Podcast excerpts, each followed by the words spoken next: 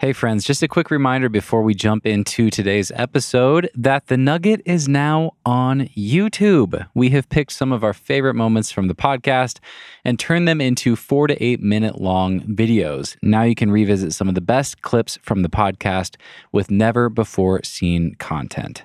I'm so excited about how this turned out. I think it's really, really cool. I think you guys are going to be psyched. Since we just launched at the beginning of February, for the month of February, we are doing a raffle with some of my favorite brands who support the Nugget, and we're giving away a free training bundle worth more than $300. You're going to walk away with a kilo of chalk and some other goodies from Chalk Cartel, a free hangboard from Frictitious Climbing, and you'll win some of my favorite skincare products from Rhino Skin Solutions so you can keep your skin in tip top shape for training and climbing. All you have to do to enter the raffle is subscribe to the YouTube channel, and you've got two more days. The deadline is February 28th, so just a couple days remaining. So go sign up while you've got the chance. There's no catch. It's free to enter. All you have to do is click that subscribe button and you will automatically be entered to win the raffle. It's that easy. Just scroll down on your podcast app and click on the link right there that will take you over to YouTube. Tap that subscribe button and you'll be all set. All right, thanks for listening, and we hope you enjoy today's episode. This episode is brought to you by Rhino Skin Solutions. This stuff is my go to when it comes to taking care of my skin for climbing. I use the repair cream almost every single night, all the time. Sometimes I use it multiple times a night if I'm climbing in a sharp, crimpy area like Hueco Tanks or Rocky Mountain or Bishop or Leavenworth. If I come home from a day of climbing and my skin's torn up, I wash my hands and then I apply repair cream several times throughout the evening. And it really does wonders for helping my skin heal faster and getting me back on the rock the next day. If you want to level up your skin game, head over to rhinoskinsolutions.com to check out their great line of products and enter code NUGGET at checkout for 20% off your next order. That's rhinoskinsolutions.com. Use code NUGGET at checkout for 20% off your next order. And if you want to learn more about how to use Rhino products, I recorded an episode with founder Justin Brown, who's a friend of mine, way back in episode 22 of the Nuggets. You can go check out that episode to learn more. That's still a great episode. One final time, rhinoskinsolutions.com. Use code NUGGET at checkout for 20% off the best skincare products in the game.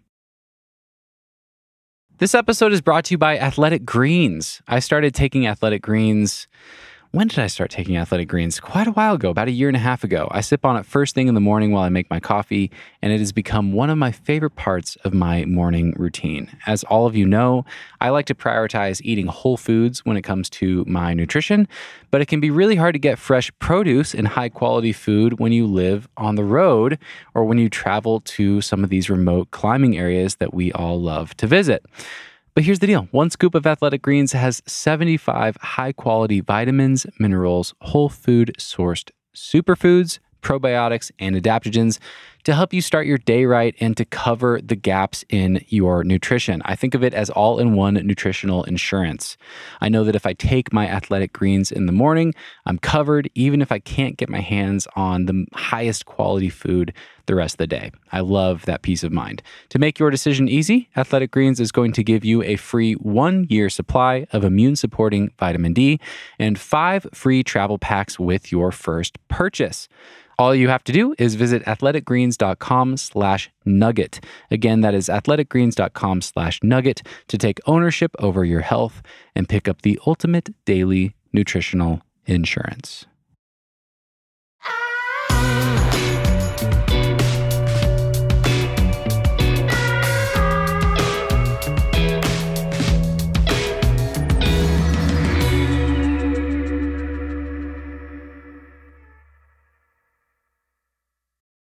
Right. Hello, friends. Welcome back to another episode of the Nugget Climbing Podcast, another fundamentals episode. And today we are talking about how to improve your technique. Jesse, what is an area of your climbing technique that you are working on right now? Um, that I'm working on right now. I can't answer honestly because I'm not working on it. I'm not working on it right now. But uh, the one that I want to work on right now that I've been talking about a lot in Hueco is um, climbing taller. I'm I'm five ten with a plus four ape index, so I basically am tall. I'm not tall, but I'm like I can kind of climb tall. Um, and we've realized on this trip, my fiance's five four with like a plus point three or something.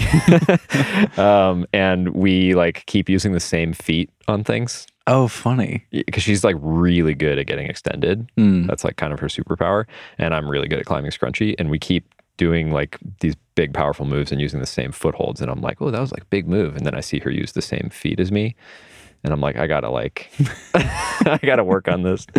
Um, yeah, I have, I think it's because I have good hip flexibility and my arms are long. So if I can like high step and just reach further, then it's like feels easier to me than doing like a slightly more like poppy move from lower. Um, but that's definitely something I want to work on on the board after this trip for sure. Um, I would have said like matching holds or like having holds that are like really close to my body, like really right in front of my chest. But I spent like a, a few months training block, like really working on that. And I actually got quite a bit better. Still not amazing at it, but proved to myself that I can improve things that I'm like, that I have a physiological deficit for. So, um, so yeah, what, what about you? What's something that you're working on right now? I think the the broad answer, the short answer is roof climbing, um, really steep climbing, um, which is kind of like a coming full circle in a way for me. Um, I was pretty good at that when I started climbing, but that was because I was in Leavenworth and I could kind of get around straight on roof climbing, if that makes sense. Everything was squeezing. Mm-hmm. This is very different. Being in Hueco, climbing in the Hurricane, climbing in the Woman Cave, like the styles that I'm I'm I've become really interested in exploring and realizing that I think I have a lot of potential in. There's just so many tricks. So um, there's a lot of things I could mention, but I, you know, there's there's so many ways to get more weight on your feet that are really unintuitive or take a lot of practice. You know, weird little bicycles or um, getting better at tricky knee bars or getting better at tricky toe cams and just stuff like that. Um, Doing a hard move and keeping tons and tons of foot tension at the same time, where you're kind of like isolating your upper body and your lower body in a way. Mm-hmm. Yeah. And connecting hip to shoulder, which is something I'm probably going to say 12 times in this podcast. Connecting hip to shoulder. yeah. All right, get ready, folks. nice. I'm curious about your answer. How do you think about addressing a skill deficit like that? I mean, not not to get ahead of ourselves if you want to just go into the tips, but um, knowing that okay, you've identified this weakness or this um, what did what did what did you want to talk about? Gaps or weak links in your chain or something? Yeah. That was my, yeah, my way of saying kind of the same thing. What's the weakest link in your chain? Weakest links in your chain. Yeah. So sort of like if you, I guess if you had to climb a boulder that's like at your, at a grade that's challenging for you, not like a project grade, but like something you could do in a day, and it had like one of every type of move, which doesn't hmm. make any sense, right? but like, where would what would the move be that you would fall on? okay, that's good. Like for me, it would be like a move where you have to match a really shitty hold, probably, or a move where you like have to get fully extended for your body and like keep tension, like really extended. Okay. I'm I'm not very good at that because I have super long limbs and tiny torso. I'm like a daddy long legs, basically. okay. Okay. So, given that that's something you, you've identified on this trip, but you're not working on it now because you're here on your trip and you have limited time, Mm-hmm. how are you thinking about addressing that? What does that look like? Um, well, I can kind of answer that with one of my tips, so I'm gonna try to. Okay. Um, structuring your technical practice, I think, is a really big part of how to improve your technique. Um, and this is less of one tip and more of just a summary of a bunch of skill development science that I've geeked out on since I've been coaching people. So um, I had different examples in here, but I'll try to relate these back to uh, my climbing tall thing. So I might have to wing it a little bit on some of these. But so you should go from general to specific. So like I will before I like go try to do a very hard move with difficult holds that's like at a you know weird angle with some convexity or something. I'm just going to go to like a, a barely overhanging wall with basic holds, very general, and I'm going to figure out what it feels like to like get that kind of plank tension on that wall, hmm. right? So very very general, right? Downward pulling holds, straight up and down feet, like super low complexity. I'm going to start there, and then I'll slowly add more complexity to it make the wall steeper, make the footholds worse, side pulls, Gastons or whatever. Um, so general general to specific. Environment should be safe. It should be easy to repeat whatever it is that you're doing. So it shouldn't be like a one time deal. Um, and you should have good immediate feedback. So you should be able to like film yourself or have someone that you're discussing it with. Mm. Um, and at the very least, you should be able to like know if you did a good job or not. And sometimes that's kind of pass fail with climbing if you like do the move or not. So you want it to be easier than that, preferably, but you still want to get feedback.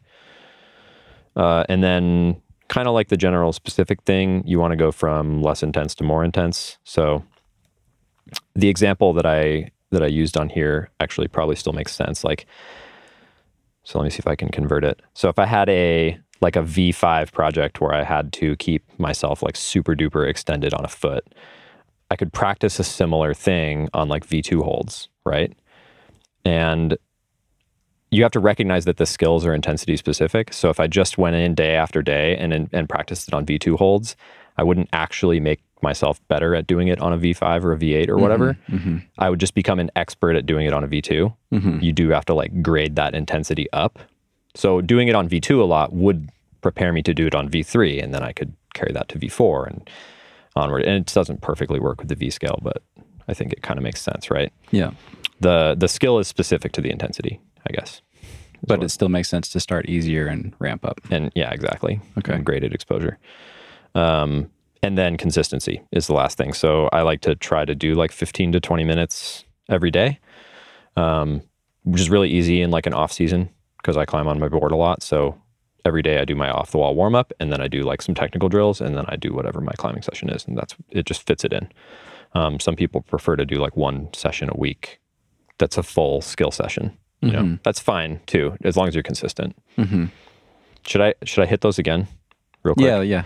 That'd be General to specific, less intense to more intense, safe environment, repeatable, good feedback, consistency. That was all one tip. That's one tip. I have a lot of notes for this one. this might be a longer than than average fundamentals episode. It's um, jam packed. I think this will be a very interesting uh, conversation, actually, because I think you and I, I'm just kind of realizing this. Um, I think you and I have pretty different philosophies Okay. when it comes to how to approach climbing technique.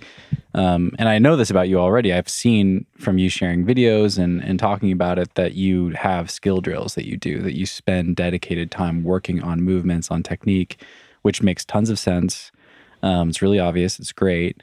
I've really never done that. I've always taken a more immersive approach. And for me, I think it comes down to um, the intent that I bring to, you know, quote, real climbing. Like I'm still doing regular climbing, either in the gym or outdoors, and getting skill training through very specific intent. Mhm. So um, I think that's the angle I'm going to be talking about as far as my tips go. And then sounds like you're talking more about like how to how to set aside time to explicitly focus on drills.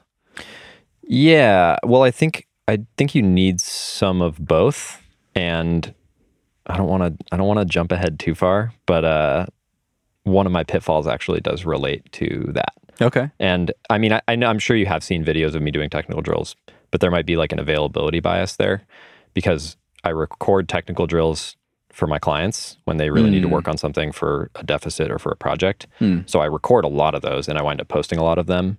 But like the vast majority of my climbing is still just climbing. Okay, Right. great. 10 Yeah. to 15 minutes at the start of every board session is like, I don't know, Not much. 20% of my off season climbing or something like that. Mm, you know, it's a small, it's a rounding error hmm of the whole year. So Okay. Great. Um, should I start my first one? Okay. So my first tip I started out by writing down like four tips and realized that they were all very, very practical.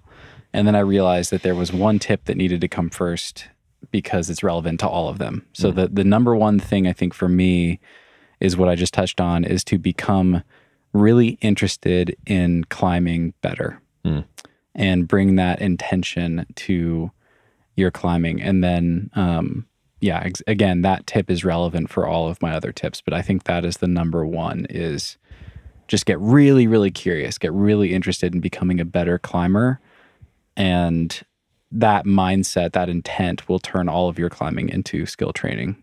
Yeah. Um, the opposite of that, which is one of my pitfalls, is just kind of going through the motions and expecting to get better. It's great. So I think intent is is kind of the king, I think that's the king tip yeah. for me. It's awesome. Do you have bullet point bullet Or points for that? Tip for me. What's that? Do you have bullet points for that that you want to go through? Um, Because I have a similar one that, and I have bullet points.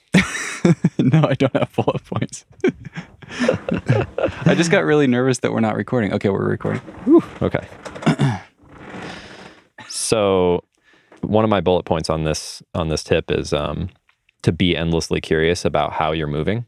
Hmm. Uh, but the tip is that technique starts with creativity. So, where that starts for me is like if you take beta from people or you only watch videos, then you're going to have a hard time improving your technique because it's kind of being spoon fed to you. You need to actually be wondering what you're doing and what it looks like and whether or not it's efficient. And if someone else is like giving you that information, then it's not going to be as effective for improving your technique. Like somebody somebody telling you you need to put your hips in the wall more, that's good. But what you want if you want to improve your technique is the intuition that your hips need to be more in the wall mm. while you're climbing. That's good mm-hmm. technique. Right. Like the the why, understanding the why. Yeah. I mean, they're both good technique, but one is like a, a more desirable state. Yeah. Mm-hmm. So for me, when I discover like a new movement pattern or a cue that works for me, I try to like take note of that and start looking for other places where I can apply it. Um, is that something that you do with all your outside climbing? Um, I'm sure I do. I've never thought about it that way. I've never put it in words. Okay. So that's that's interesting. Well, I have a I have an example that might Great. might trigger something. Yeah. Um, so a few years ago, we were developing like a this lava tube near Bend, and uh, super powerful like horizontal climbing. And I had this problem where you had to grab an undercling like out at an angle, and then like start moving your body across like a typewriter with that undercling, and like continually kind of adjusting on it. Is this horsepower? It's not horsepower. Okay. Okay. no, a lot of there's a lot of undercling roofs in in Bend. Yeah. Uh, it's actually called Pangalactic Gargle Blaster. it's a ri- it's a it's an insanely cool problem. Um, but I I learned that if I supinated my hand, and if you're listening, the easy way to remember supinated is it's like you're holding a bowl of soup. You can only hold a bowl of soup if you're supinated. Palm up. If Nice. you're pronated, you spill the soup. Um, so if I kept supinating my hand, like twisting my pinky up towards my torso, and kept bringing my elbow closer to my waist as I adjusted on the undercling, I had a lot more power. Whereas if I just like let it be out here with my shoulder kind of sloppy, I was like weak on it. And it didn't mean much to me at the time. I was just like, okay, I need to do that on that move, and that makes it stronger. But where it really clicked was later I was trying this project that's just like a an arete. Uh, we talked about it on the podcast we did, the monk arete.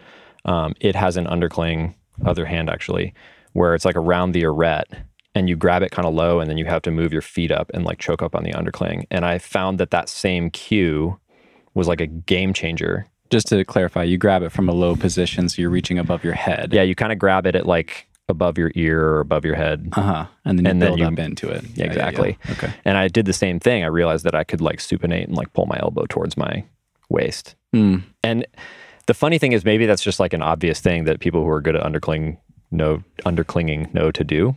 But it clicked. It really clicked for me on a horizontal thing, and then I found it again on a vertical thing. And now, like every time I'm holding an undercling, I'm like, oh, am I going to be stronger if I do that little supination? And it, it's not.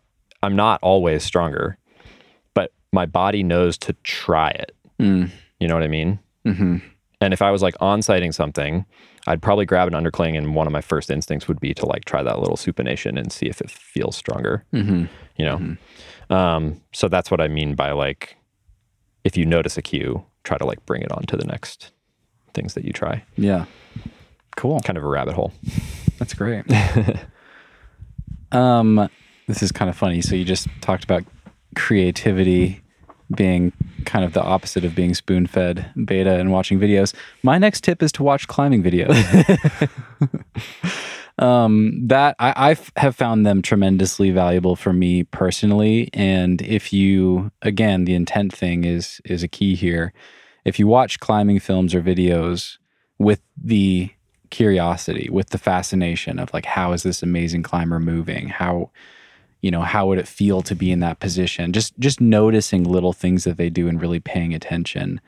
It's almost like getting free repetitions. Mm-hmm. It's like getting climbing practice without having to lose skin or you know drain your energy or whatever. And Right. I used to watch climbing videos incessantly. Um, it's not something I do as much anymore. Um, but in my early years, I mean, I just couldn't get enough of climbing, and I think that's a great outlet for that. As long as you're you know taking care of your kids and getting your work done or whatever else. Mhm. But yeah, I mean, I would hangboard. I would hangboard and have a climbing video going, and sometimes get so distracted that I like rested for way too long between sets or whatever, which is probably a good thing. Yeah. Um, but I just watched I just watched climbing films all the time, and I would really rewatch and study some of my favorite climbers. You Yeah. know, like Jonathan Siegrist has put out so many little three minute videos, and I would watch him.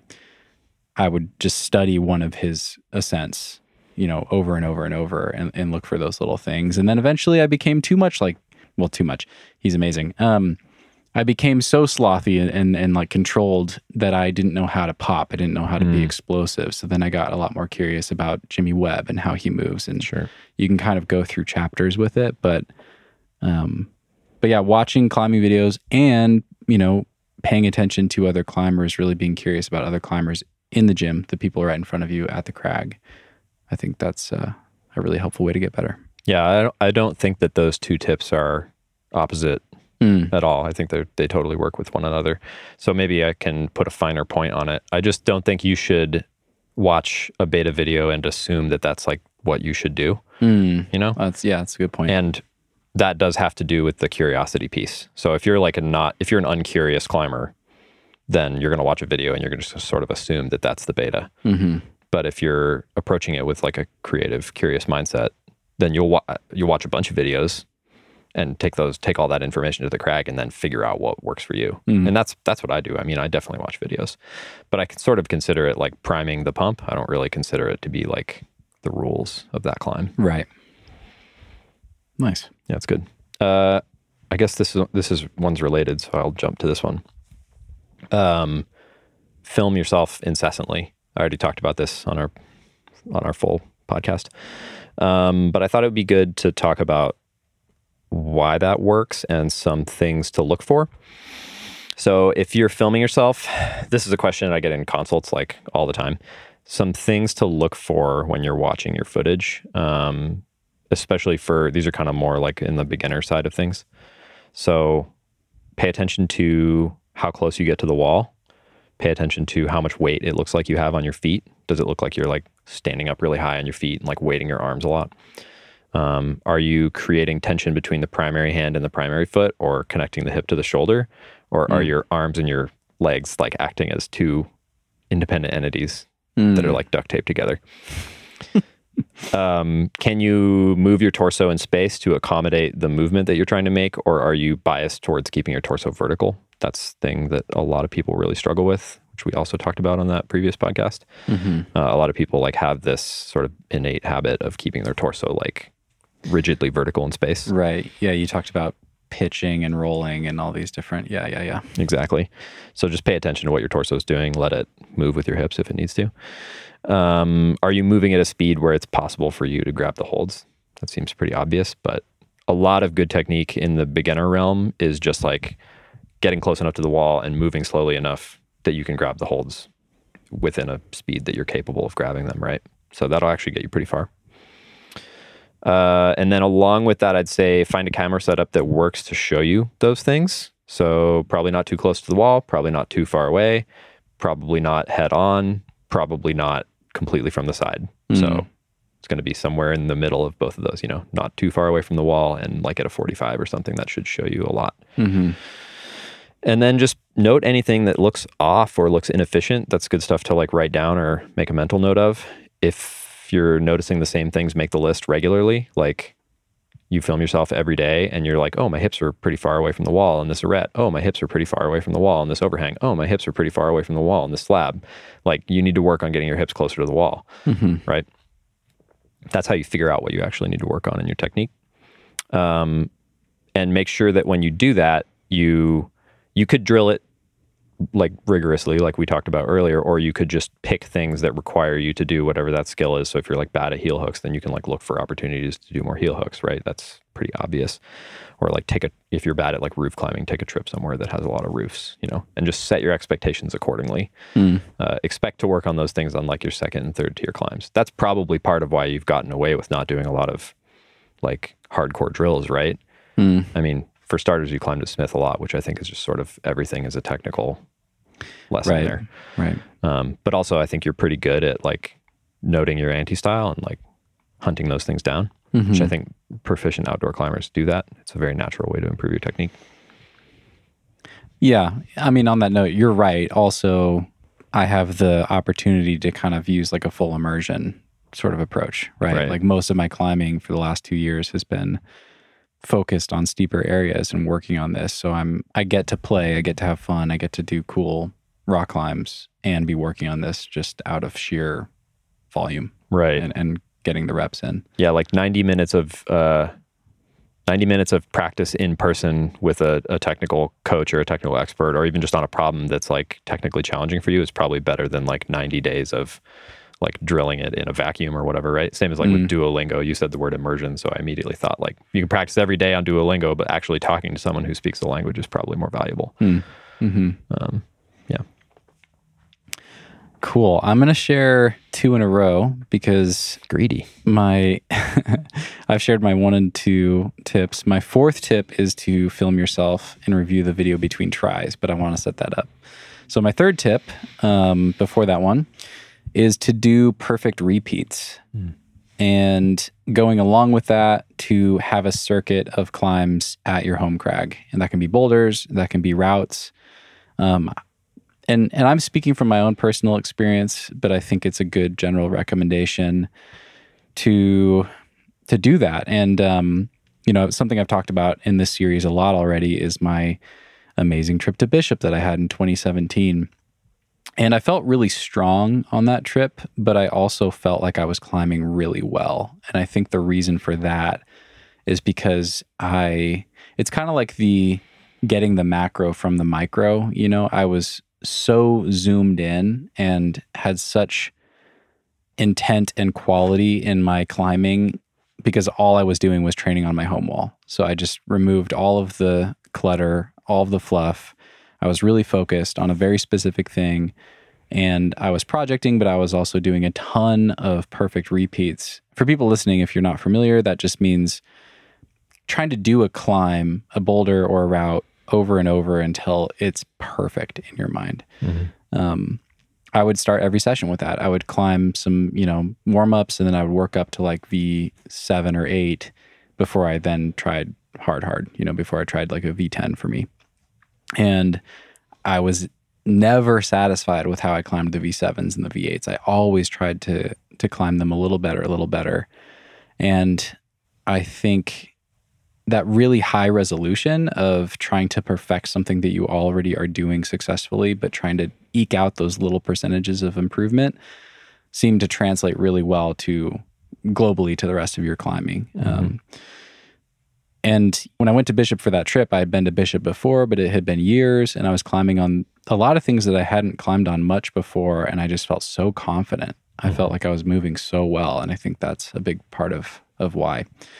Um, to touch on the outdoor thing, you can do the same thing outside. I think there's tremendous value in getting really comfortable running a circuit at your home bouldering area and just having a selection of problems that you've done 50 times each and you've really tried to perfect. Same at your sport crack, you know, have have like a second tier warm up that you've climbed so so many times and really try to perfect it, climb it perfectly. And once you feel like you've learned what you can from it, maybe pick a different one. Um, but I think there's a lot of value in that as long as it doesn't keep you too much in your comfort zone. That's maybe a caveat there. So that's my third tip to do perfect repeats.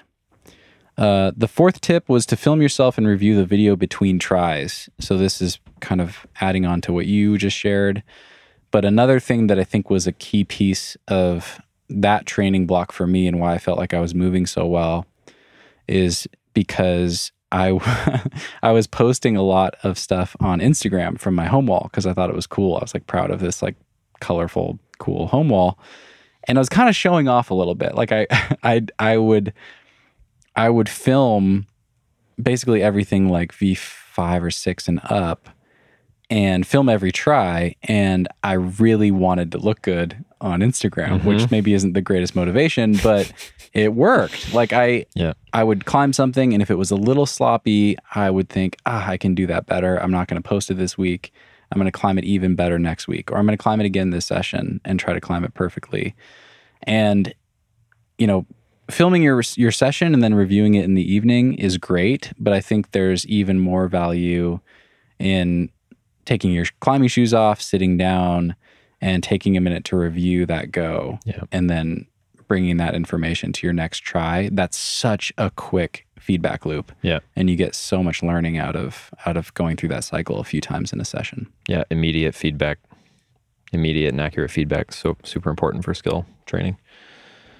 Uh, random aside, the image crafting thing is funny to me because you know I have like a I have like my YouTube with tons of uncut footage from like whatever the last 14 years or something.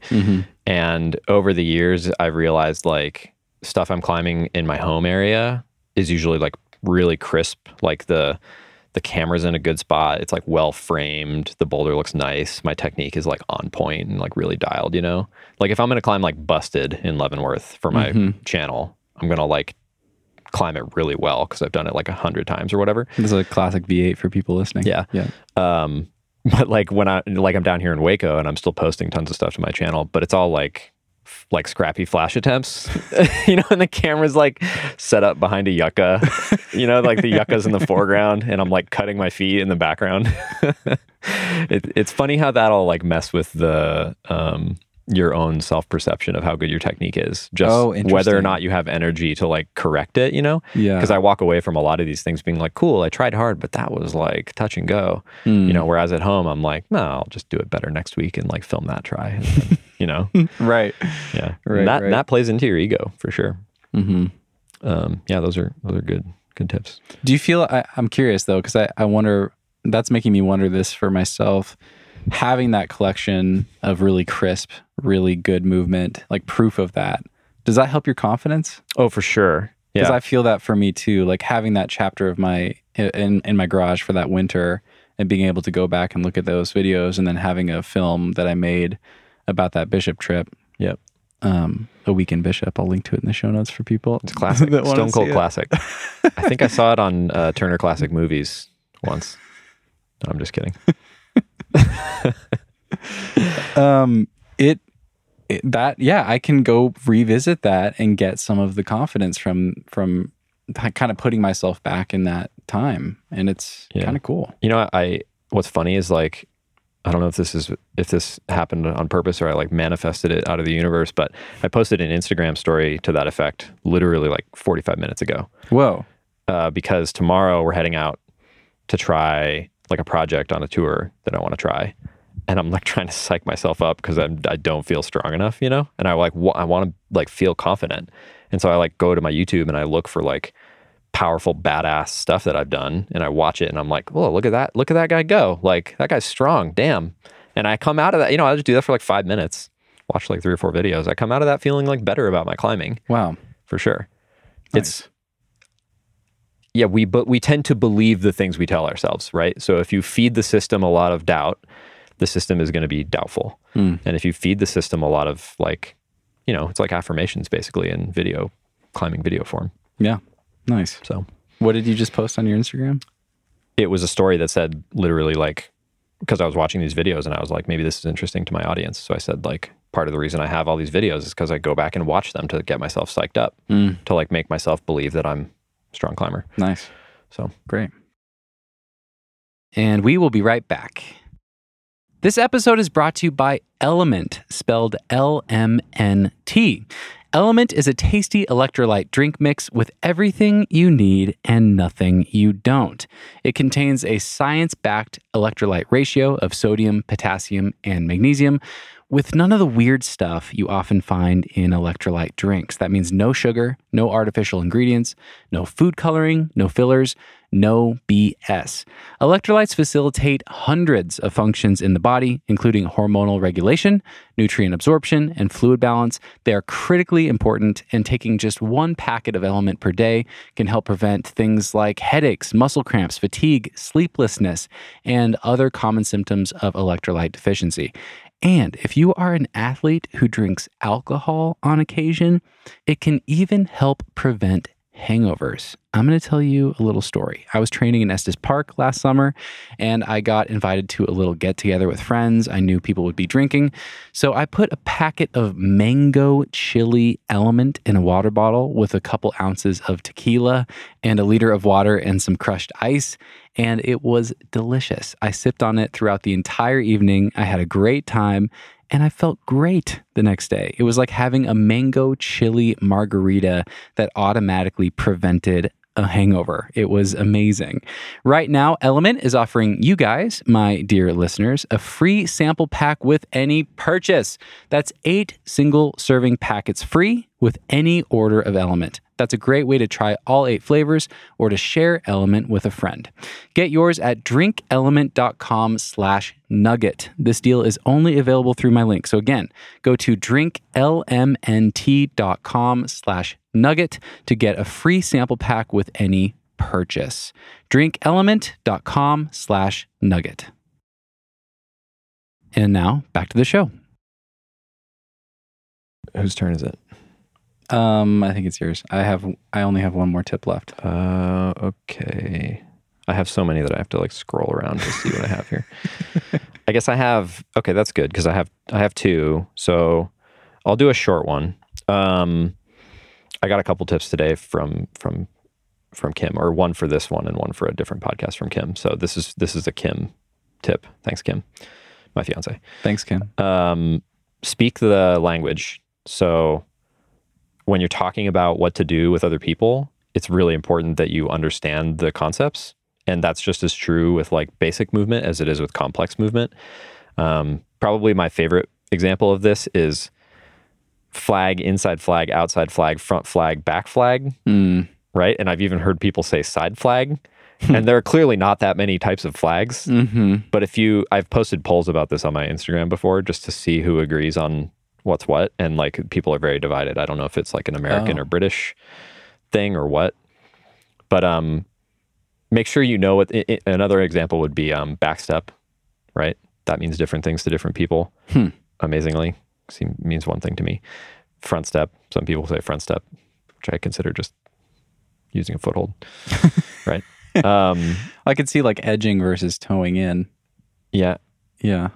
Yeah Anyway. so yeah things like that. So I, I guess that's a good example is like i'm not sure if there's really a bible for those things. Maybe there is one. I guess there's john kettle's book which is pretty fantastic if you care about this topic Hmm. rock climbing technique. I can't remember if he talks about that stuff in there. Um, but at any rate if you're discussing it with somebody you might as well make sure you're talking about the same thing you know? And if somebody's recommending something to you or they're saying like you need to like backstep there or you need to like you know get your hips in or whatever you need to square up you know make sure you understand what they're saying right because that communication is pretty important to your ability to improve your skills Mm-hmm. so speak the language Yeah. Be willing to say, can you tell me what you mean by that? right it's it helps Yeah. to like put a name on the thing that you're trying to improve mm-hmm. Nice. That's great. Okay. My last tip for how to improve your climbing technique is to do the one and two star climbs at your home crag. Um, I think there's a tremendous amount of value in once you've once you've done the classics, um, once you get a little bored or you're projecting a lot, just get out of your comfort zone, explore, and do some of those scrappy one and two star climbs that don't get climbed as often. I think I, I was thinking about this for in, in a couple through a couple different lenses, I guess, or it's or it's helpful for a couple of reasons. First is that you're just gonna expose yourself to a lot more moves if you don't eliminate those climbs from your you know from your potential tick list. But then I think more importantly is that the one and two star climbs usually feel a little nasty Um, the classics are classics because they tend to flow well. They be they're like more type one fun. They're Intuitive. More, yeah, they're more intuitive. They're more enjoyable to climb.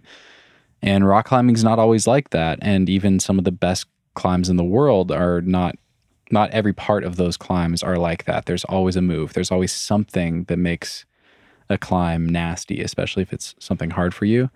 And so doing the one and two star climbs, you build the it is a technique. It's it's almost more of like a mental skill, but I, I guess that's the same thing of being able to execute something that doesn't feel quite right. Um, being able to climb something well, even though it doesn't naturally feel flowy and and um, yeah, I don't know. It's almost like forcing something kind of gross to be graceful and Yeah. and fluid. Um, and that can happen on boulders. That can happen at your sport crag, whatever. Um, that can even happen on the moon board Totally. or in the gym. But Anywhere. yeah, I think there's a lot of value in that.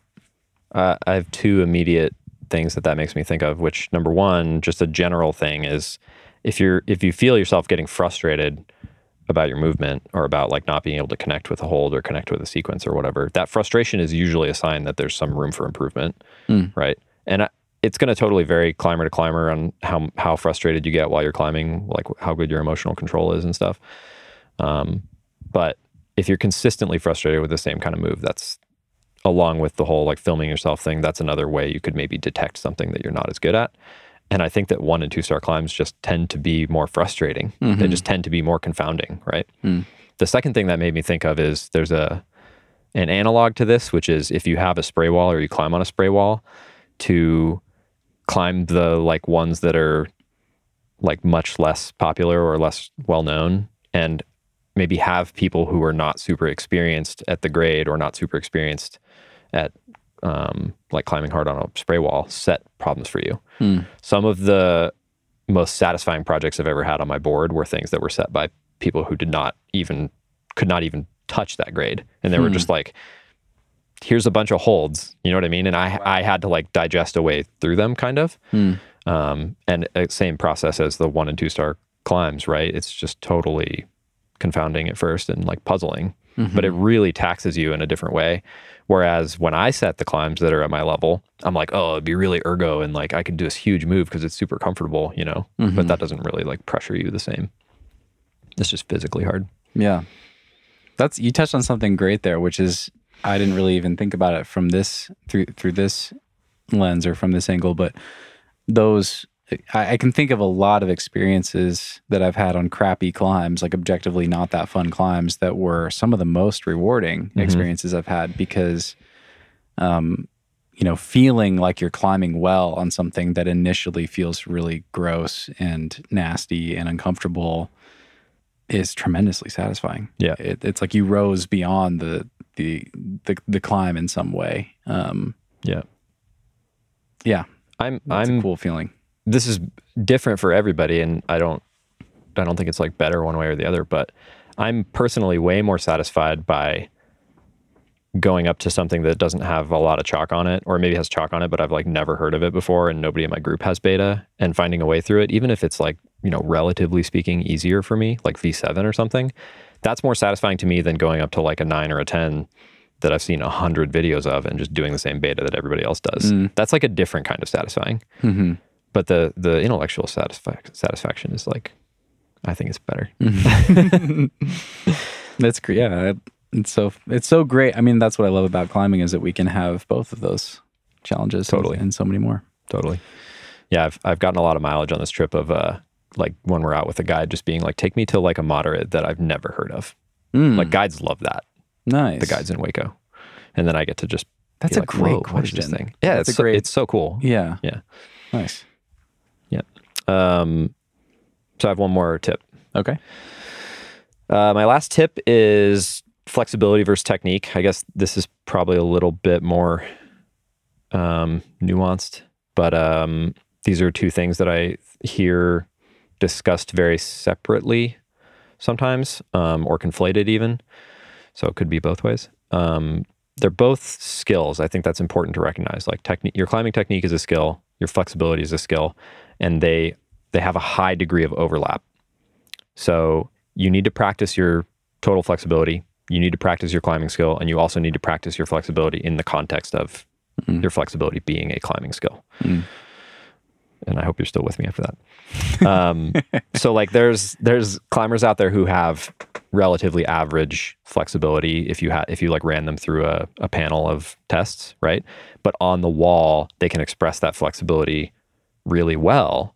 And that allows them to like get their hips really close to the wall or like extend their arm overhead on a steep wall really effectively. Even if they like can't, even if they don't look superb in that panel, they still have really, really good use of it on the wall. And that makes their climbing technique go further Mm. right? Um, it just makes all the moves easier. So I think it's important to kind of think about if you're into training your flexibility, which I really hope you are, um, to think about training it on the wall some too.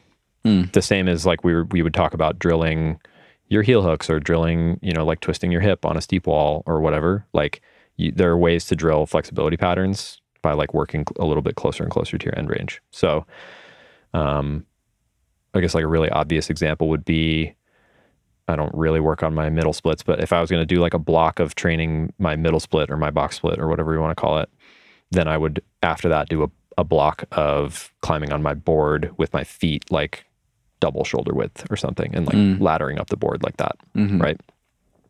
To like take that pattern that I've worked on and ingrain it on the wall. Mhm. And then hopefully I would go out and already have a project or find a project where that was something that I needed to do to try to like put some intensity on it. You know. So yeah, That's great. just um don't let those things be like totally separate concepts. Make sure to like bring them together. Yeah, totally. I mean that I feel like the same thing is true with strength. Like anytime you have a Mm-hmm. level up in strength, you then have to learn new techniques to be able to really express it. Strength also a skill. Um, also a skill, exactly. Um, can I share a, uh, my own example that just came up for the flexibility thing? This, uh, I wonder if he's listening. Um, I met this guy in the gym in Wenatchee actually when I was back climbing in Leavenworth one season a couple years ago. His name's Kerwin, I think, and you know, muscular guy about my same size, and I was so impressed with his flexibility on the wall. We were Mm. just bouldering around in the gym, and he was trying a problem and like basically did the splits Mm. on like an overhanging 45 degree wall doing this problem. And I was like, damn, dude, like how have you developed your flexibility? That's so impressive. And he's like, oh yeah, I've, I've really been working on it um, for the last couple of years. You know, my, I think, I think maybe his partner was a yoga enthusiast or teacher and had helped him, but also he had been training for the Freerider or some El Cap route and set up like a a stemming simulator Mm. in the gym where he had like an open book part of the gym where two walls met and they're like, you know, 140 degrees open. Mhm.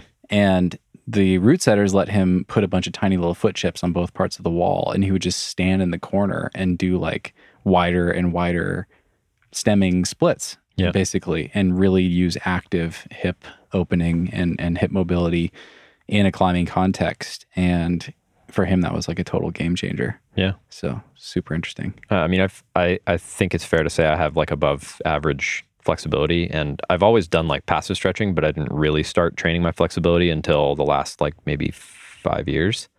So all the gains that I made before that, I think, were just from being very aggressive about using my flexibility on the climbing wall in a Mhm. way that I think a lot of people aren't. I wasn't afraid to be like, this is at my end range, but I'm going to like keep putting my foot up here session after session. And then eventually I do the boulder that way. Mm. And I think that helped me get more flexible. Like climbing is a fucking great way to get more flexible. yeah It's just as good as yoga for sure. which is great news because i really hate stretching All right. Well, I don't want to get in the weeds. um, I think we're, are we through? Are we done with tips? yeah Cool. pitfalls on to pitfalls um is it my turn how many do you have I have three. okay It's your, it's your podcast. four. It's your podcast. I know, but this is a team effort, Jesse. Okay, I'll share. I'll share my first pitfall. This might seem really obvious, but I think it's worth saying. Pitfall number one is assuming you've learned everything there is to learn, Hmm. Or and or thinking you have good technique because you are good at one style of climbing. And a very specific example comes to mind for me when I share that, and that comes from my time at Smith Rock. And um, Smith is a very technical area, for the most part, it's relatively one dimensional. It's, you know, it's never very steep. It's usually vertical or just off vertical, small holds, standing on small holds, lots of balance, lots of delicacy. And I've seen some climbers who climb very well at, at Smith um, seem to think that they have good technique because they can stand on small footholds. Mhm. And they do Mhm. but they have very good technique at that style. Yep. And there's so many ways to have good technique in climbing and being good at standing on small small footholds is only one you know chapter of the book or one volume of the encyclopedia. There's so much more. Um you know, like I was talking about all the stuff I'm working on now with steep climbing. That's that's in large part because I spent so many years at Smith. Um, you know, learning how to use momentum in a really efficient way. That's something that I really had to work on when I when I stopped climbing at Smith or in as an adjunct when I was living at Smith because Smith's so slow and controlled. So, you know, there's a lot of different versions of that. You could have the exact opposite person who's super good at roof climbing and all those tricks and doesn't know how to stand on a tiny little foot chip, Mhm. um, doesn't know how to climb in stiff shoes, things like that. That's me. right. And so th- there's kind of a larger conversation here that you can have with yourself about what do you want to do with your climbing? Like, what kind of climber do you want to be? And if you want to be a specialist at the exclusion of other skills, that's totally fine. That's absolutely fine. But I think there is there's a ton of value in keeping an open mind and realizing that there's a lot more skills to learn than whatever you've become a master at in your in your style. Yeah, it's such a good it's such a good general point that like elite performers tend to be really really good at knowing what they're good at and being honest with themselves about it. Hmm. And like slightly lower level performers tend to have a harder time seeing that as clearly, I think. So, that's a great great pitfall. Um what should I do? I guess uh I'll jump in at at this one which is things looking good and actually being good technique are two different things. Hmm. So some sequences are are are efficient, but they look like shit. Some sequences are inefficient, but they look really cool. And then Hmm. some sequences are efficient and, uh, and like also beautiful. And I think those are independent. Um, and I think that's kind of like a I don't know if that's a hot take or like a modern more modern take because I think for a long time the assumption has been that like if it's prettier, it's better technique. But like sometimes when I try to climb my prettiest, I'm actually like using a shitload of energy. Right. Yeah, that's. I mean, you're. That's my background. Honestly, Mhm. is Kinda climbing slothing. everything really slothy and controlled and locked off, and sometimes that's way less efficient than using momentum. Yeah, a whole bunch of times consulting with people and, and working with my clients, like they're trying to send something and they're like, I just don't know what to do. Like my beta seems like it's right and everything. And I've just been like, you need to cut your time under tension. You need to like be climbing this like five seconds faster and you'll get through that last move. And that winds up being good.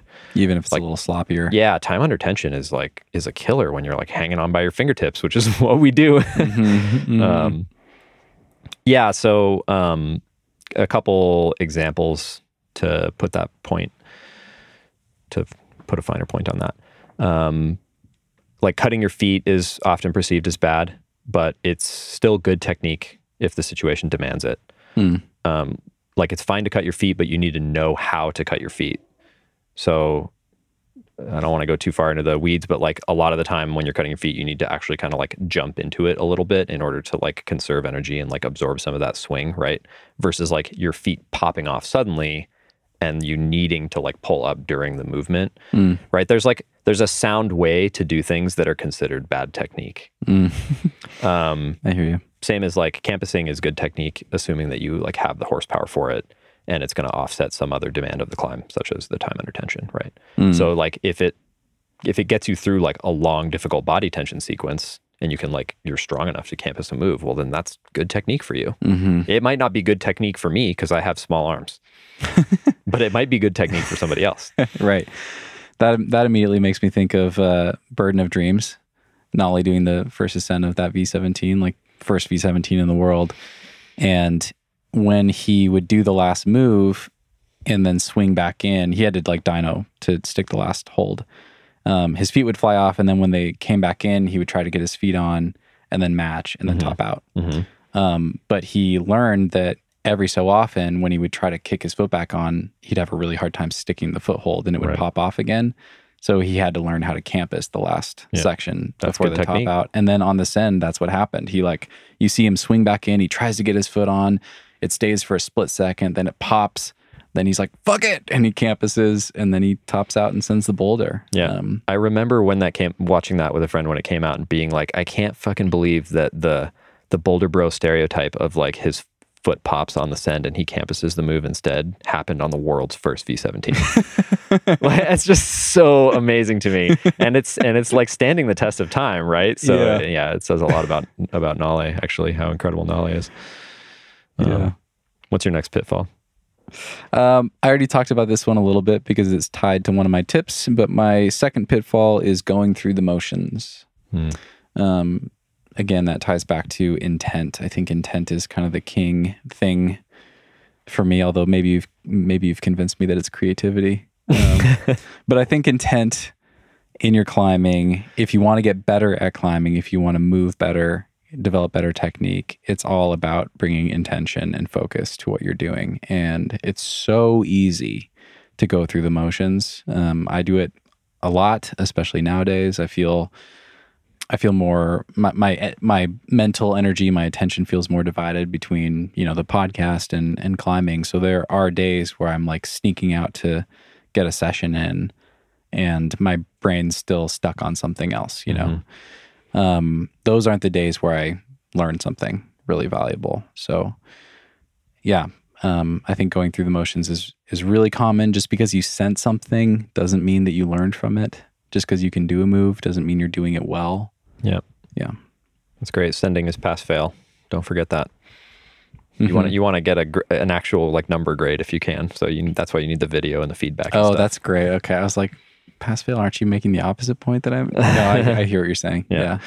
yeah. You want as much feedback as possible, not just like yes or no. Hmm. Um, that's great.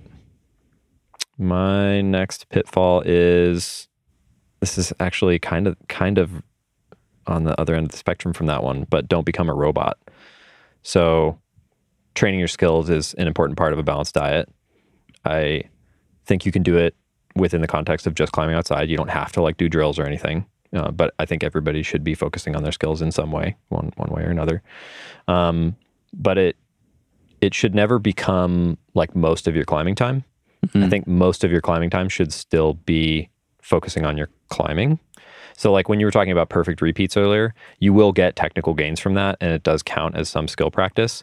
But I still think most of what you're doing is like working on your your red point habits and your visualization, you know, and you're getting the physical element out of it. And so there's there's a lot more happening than just like I'm drilling my hip twist or mm-hmm. whatever. Mm-hmm. Um, and something that I've seen with like a certain breed of climber or certain like type of brain is they want to just turn everything into a skill drill, you know? Or they're gonna like go try something once and then they're like, oh shit, I like need to work on my drop knees and they're gonna like go to the gym and drop knee like session after session and practice and practice and practice, right? And then they're gonna do that for a month and they're gonna go back out to their project and they're not gonna be any better than they were because what they needed to be doing at that time was like actually trying the project some too, mm. you know, like splitting their time. So like I don't know what the percentage is, but you know, don't let your technical practice become like the bulk of your climbing practice, mm. right? It should be mm-hmm. some amount of it, and if that amount is higher in the off season, that's probably good, but it shouldn't be like most of it. Mm-hmm. Or it's okay if it's most of it in the context of other things being worked on too, not like mm-hmm. purely drilling a technique, Yeah. if that makes sense. Yeah. The balance is key. Yeah, basically, if you don't if you don't work on the sequencing and the tactics and the mindset and all that other stuff, then having good technique won't mean shit. Hmm. Yeah, that's great. Okay. Pitfall number three for me is expecting gym technique to transfer to outdoor climbing. And I have some thoughts on this one because not everyone has access to outdoor climbing whenever they want to go climbing. And um, so, yeah, there, there's a few points to hit on here. Um, but this goes back to having the circuits outdoors, you know, as much as you can. If you do have a home area, really do some perfect repeats and some technique practice outside on rock. I think that is tremendously valuable. And it's it's just a different set of skills than even working on technical slab boulders in the gym or things that we perceive as technical in the gym. The foothold size is always so different. Um, for the va- for the vast majority of outdoor climbing, not all areas, but that's generally true. Holds are less uniform. There's so many little things. So I think climbing outside for technique practice is critical for getting the best out of your outdoor technique. If you don't have access to outdoor climbing, um, something that is really helpful and is changing a little bit. Um, you know, thanks to people like Chris Hampton with his little micro footholds that he's making with Power Company. Just try to get your hands on some tiny, tiny little screw on footholds and set those. You know, if, if you have a spray wall in your gym, ask the staff, ask the route setters if you can add those um, discreetly in between other holds and things and really put some intentional practice time into using very, very small or irregular little foot chips that you can't cheat on by just smearing on the blob of the foothold. this is this is related to that but if you really are limited on what you have access to you can always it's not the same as having like an inductor those feet that you mentioned and having to like maintain the edge posture without toeing in so hard that you push your foothold off or push your foot off the foothold it's not as good as that but you can you can still practice that intent on your footwork by just toeing in on the edge of bigger footholds Mm-hmm. and you will still get a lot of the same thing out of it. Same goes for if you're trying to work on like your high angle crimping and you don't have enough small holds on a spray wall, you can just crimp the edge of bigger holds, Mm. right? It sounds it seems so obvious, but actually like getting yourself to do that in the gym, I think it's good practice Mm-hmm. because something this is unrelated I think to the topic of the podcast, but something that a lot of people struggle with coming from the gym to climbing outside is that a lot of the time outside you don't it, it's not a matter of how it feels best. It's a matter of how it actually works best to like grab the holds and stand on the footholds. So sometimes you you have a huge hold that's like a big edge, but actually you'd want to hold the shallowest part of it because that's like where the friction is best. Mm. And getting yourself to learn those kind of things climbing outside is really important. So practicing that kind of stuff in the gym by like not hogging the foothold is actually can be valuable if you're limited.